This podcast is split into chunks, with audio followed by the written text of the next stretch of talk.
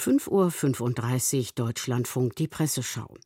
Kommentiert werden die Pläne von Bundesgesundheitsminister Lauterbach, eine elektronische Patientenakte einzuführen. Die Neue Osnabrücker Zeitung bemerkt: Ein Mensch hinterlässt im Laufe seines Lebens mit seinen Krankheitsgeschichten eine lange Spur.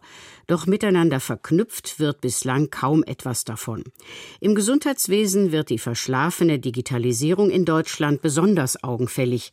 Natürlich muss in diesem sensiblen Bereich der Datenschutz Priorität haben und das neue System vor allem einwandfrei funktionieren.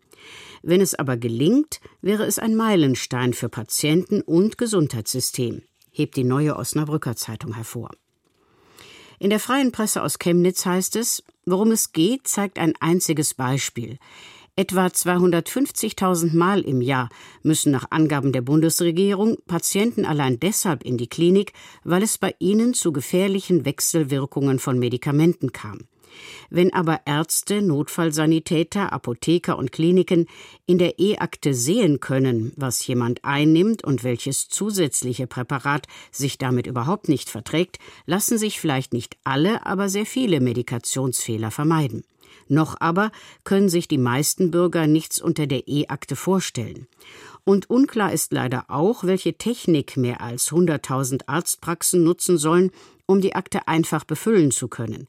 Die Ärzte hegen verständlicherweise große Skepsis, stellt die Freie Presse heraus.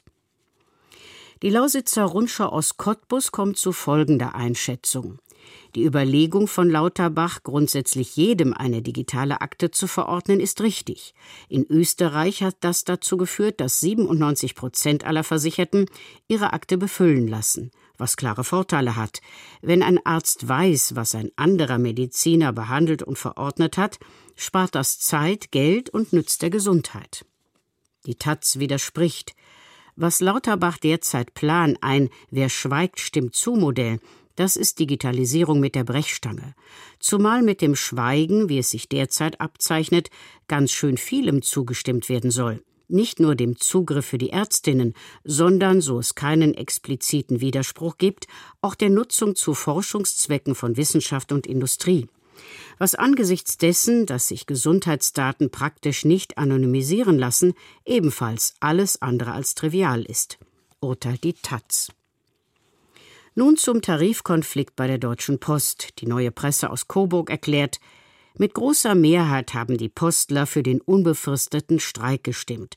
Jetzt muss in den kurzfristig anberaumten Verhandlungen bis zum Wochenende eine deutliche Verbesserung des Arbeitgeberangebots her.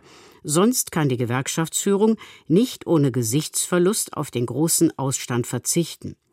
Zu weit hat sie die Mobilisierung ihrer Mitglieder schon getrieben. Dies alles weiß Verdi-Chef Frank Wernicke. Legt die Post nicht deutlich nach, wird er dem symbolträchtigen Kampf gegen die Milliardengewinnler nicht ausweichen, ist die Neue Presse überzeugt. Die Frankfurter Rundschau führt aus: Sensationelle Zahlen, der nächste Rekordgewinn. Es läuft prächtig bei der Deutschen Post. So gut sogar, dass der Konzern seine Dividende erhöht. Schließlich sollen auch die Aktionäre ihr Stückchen vom Kuchen bekommen. Seine schlecht bezahlten Beschäftigten aber lässt der Konzern zappeln. Die Beschäftigten haben gute Argumente auf ihrer Seite. Aktionärinnen und Aktionäre sollen profitieren, die Packer, Sortiererinnen, Zusteller und Technikerinnen aber kaum. Da läuft etwas schief, konstatiert die Frankfurter Rundschau. Im Südkurier aus Konstanz ist zu lesen: Niemand bestreitet, dass die gestiegenen Lebenshaltungskosten gerade den unteren Einkommensgruppen besonders zusetzen. Die Geschäftszahlen weisen neue Rekorde bei Umsatz und Gewinn aus. Warum also nicht eine Scheibe davon für die Beschäftigten abschneiden? Der Haken: Nicht sie haben dieses Ergebnis erwirtschaftet, das Geld kommt aus dem Auslandsgeschäft. Die Post wird es der Gewerkschaft unter die Nase reiben. Man wird sich irgendwo in der Mitte treffen müssen. Mit diesem Kommentar aus dem Südkurier endet die Presseschau. Die Redaktion hatte Viktoria Reit, Sprecherin war Martina Sturmwende.